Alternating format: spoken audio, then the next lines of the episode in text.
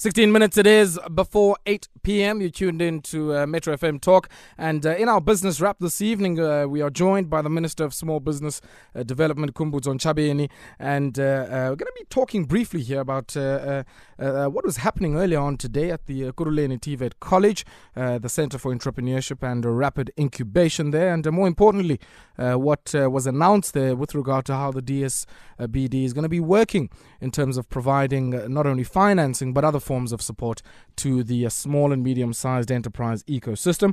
And I'm joined on the line by the Minister. Minister, good evening to you and welcome to Metro FM Talk. Good evening to you, Ayabonga, and your listeners. Thank you so much for joining us. Minister, just maybe uh, as we kick off here, I'm quite interested in uh, some of the big um, announcements with regard to the course uh, of action that the DSBD is going to take that were made earlier on today in Ekurhuleni. And I want us to start uh, with uh, the geographic location of uh, some of the business support services across the different provinces, and in particular the Small Enterprise Fund. Uh, funding agency and the Small Enterprise Development Agency. talk to us briefly here about how these two agencies are going to be working with other spheres of government across the length and breadth of our country. So what we, we're doing to, in, to increase the reach of SEFA and SEDA, we have decided to partner with municipalities, their local economic development units. So in those uh, local economic development units across all our municipalities, the services of SEDA and SEFA will be available. So the municipal staff will be trained to help uh, people, our entrepreneurs, to access those services from those points. But secondly, we are also availing those services in all our incubators, and uh, accelerators across the country so that people, because already people are uh, frequent those places, so we want to make sure that uh, they can access the services when they're there. Mm-hmm. that is to increase our reach. Okay, and also just in terms of turnaround times, yeah, you you made also some big promises there. Yes, on turnaround time, SEFA used to take on bridging finance used to take more than 40 to 50 days. Now we they are taking 20 days, and that's what we're holding them to.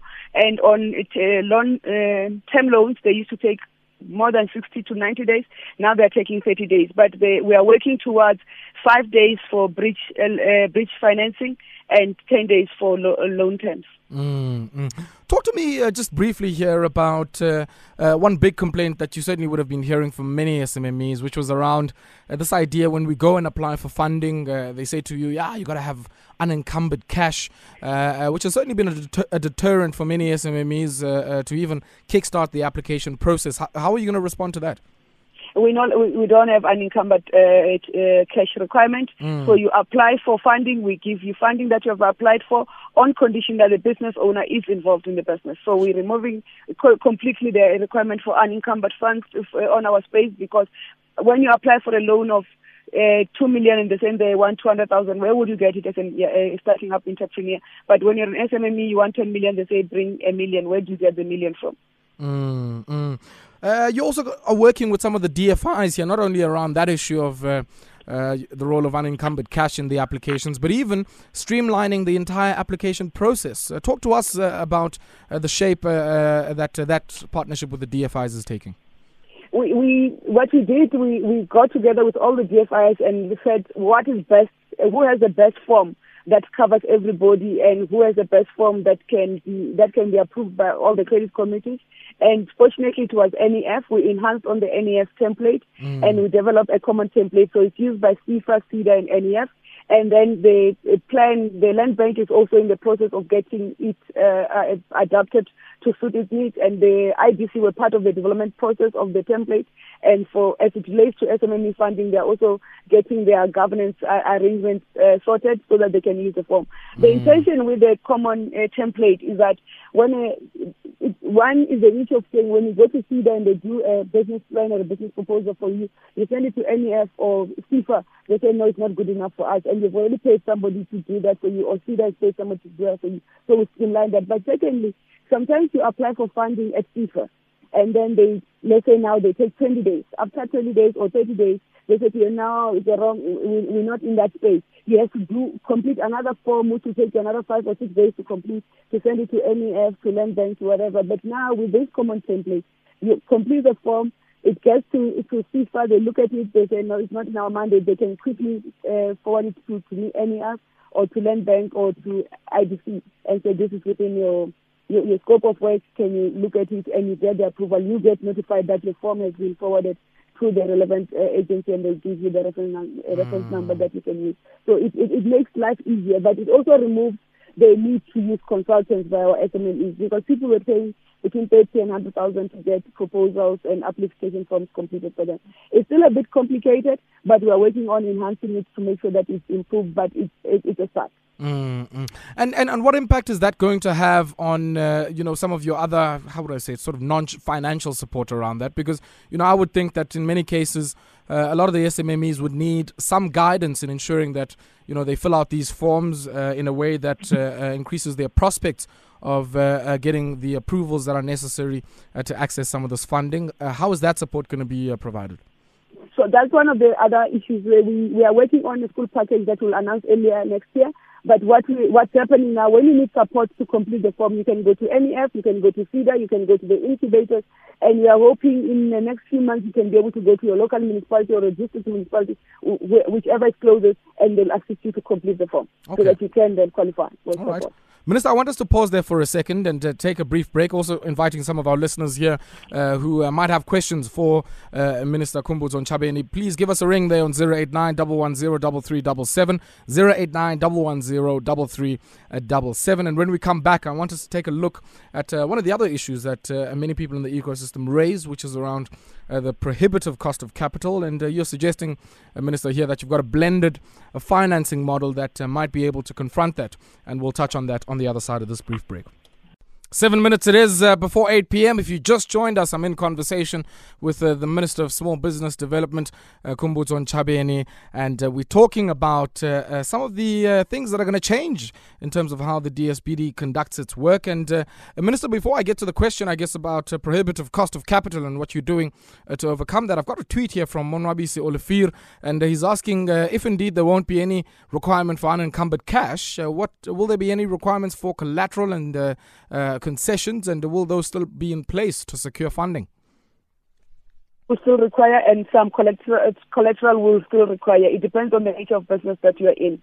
Sometimes the cession is good enough, there's no uh, uh, collateral required, but sometimes collateral will require. Remember, we're not giving grants, we're giving uh, loans, and mm. then they have to be repaid. So we need to have a mechanism to recover the cost or that money in case there's no way you are repaying the money. Okay. Talk to us about how you are thinking of blending here uh, some of the, uh, I guess, debt financing that you would provide alongside some of the existing grants that you administer. So what what we're doing is to say our grant system used to work differently. We used to have people who apply for grants because they knew they applied for grants and nobody traced them, and that grants you don't know how it works. Some were using them effectively and efficiently for business, some were abusing it. So we said, but people who are applying for loans who are in the majority, uh, they don't even have access to the grant, but and the cost is too high. They don't have access to operational uh, funds for other things, the cash flow and all those other things. So what we did, we said, okay, let's re- remove the grant or standalone. Let's blend it with uh, uh, put a portion of that with a loan. So, for instance, Ayabonga applies for a loan of uh, 8 million. Mm. We then do our calculation and say if he has applied for a loan of 8 million, given the business that he's in, maybe he's in renewable energy or one of these exciting sectors that we, we are encouraging young people to be active on, women and other just Africans and just SMEs in general. We say, okay, on the matrix, how much do we uh, get him on a grant? Then you qualify maybe for 800,000 or 1.2 million of the money. So instead of granting you the 8 million rand loan that you've uh, applied for will then grant you the uh, uh 6.8 million loan and then 1.2 uh, million in grant form. But that grant is conditional. It's conditional on the that you commit to create a number of jobs and you commit the business must also be uh, sustainable and it must be in the sector that government has prioritized for, for transforming the, the structure of the economy and we, we will then dispense all the, that amount. If you fail to meet the conditions for the for the for the uh, grant at, at, a later stage, you will have to repay that portion. But mm. if you don't, mm. it you you you you good you don't. So you have applied for eight million rands, but we have given you six point uh, six point eight million rands in in the in a loan form and one point two of that in a grant form to say we want to assist you to advance. What it has done, it reduces the cost of uh, the the interest payment that you get because in the on the loan portion on the grant portion, there is no interest on the capital amount. Mm. So if it's 1.2, it's 1.2 clean. So we've reduced already the, the interest payment on the capital amount for the loan because you wanted 8 million. Then the second part is that we, if we're not going to repay, you then have money that you are, you are not worried about repaying. You, are, you, you can use it effectively to, uh, to, to push your business forward. So it gives you some capital that allows you to invest in a business without worrying about repaying it. But that business must go. But what you have added also in that we, we are very strong uh, on uh, post-funding care to Mm. support our entrepreneurs. Sure. And also including that post-funding care is not only about your cash flow management, your business management. We also want to play strongly on uh, uh, facilitating your access to market and Mm. market opportunities. Because sometimes your business is good and government could facilitate your access to market or can uh, facilitate the op- your accessing the opportunities, but we are not playing that role. And you, Sure. as an SMME, you do not have that muscle. So we we introducing that quite Okay. strongly as well. All right. Minister, last question on my end. Unfortunately, we uh, uh, have run out of time. And uh, I guess it's uh, in relation to the criteria for this kind of blended funding. Many people that are listening into this conversation uh, would be sitting there asking themselves, what kind of hoops uh, do I need to uh, uh, follow through in order for me to be able to access this funding? Talk, talk us through some of the criteria. here.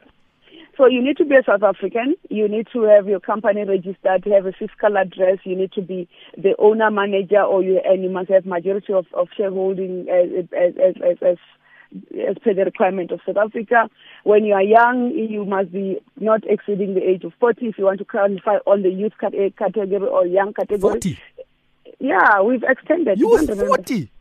Yeah, ah, not ah. youth, young. Oh. Youth, young, not youth. Youth is 35, is the constitution. But you're talking about young people because majority of the young people are still excluded and they've not been participating. So you need to, you also need, you, if you're a woman, also you have that. But also those who want to establish businesses in the townships and rural areas, we are encouraging that participation. And the, the application form is out there. It's going to, we're posting it because our www.dsbd.gov.za sometimes it's off, we're also posting it on the alternative website of www.mybindu, bindu is B-I-N-D-U dot O-R-G dot Z-A, but it's also available on SEDA uh, website and SEFA website. SEDA and SEFA, they are .org.za. I think it's also available on the NEF website. So mm. they, they are available. You can you, you can complete the application forms. And the intention is that we don't want to reject uh, businesses that are vi- viable. So Sure. we, our our focus is not to reject a business that is viable because the form is not completed correctly. Okay. We'll put people to assist you to complete the form correctly. We'll reject a business that we think is not viable and does not have an opportunity to grow. All right. Minister, just tell me briefly what happened to your website? Uh, remember, we rely on uh, on the on the uh, government IT agency to to provide us the network, but it's never available all the time. So Yes. through the agencies, we, we they've uh, enabled us to have an alternative website so that our entrepreneurs can have access and our the ecosystem can have access to information that's happening, so that we keep on the messaging going out there. Because most people like to go to websites to find out what's happening. So we've got the alternative website. Okay. Well, don't worry, Minister. We'll try and get hold of them because uh, they indeed must explain, even for the other gov.z, uh, uh, gov.za websites, uh, why Yeah, so you know, you know, we are, we are popular for workarounds, so these are another workaround. Minister, we'll have to leave it there. Thank you so much for taking time out to speak to us this evening. Thank you for having us.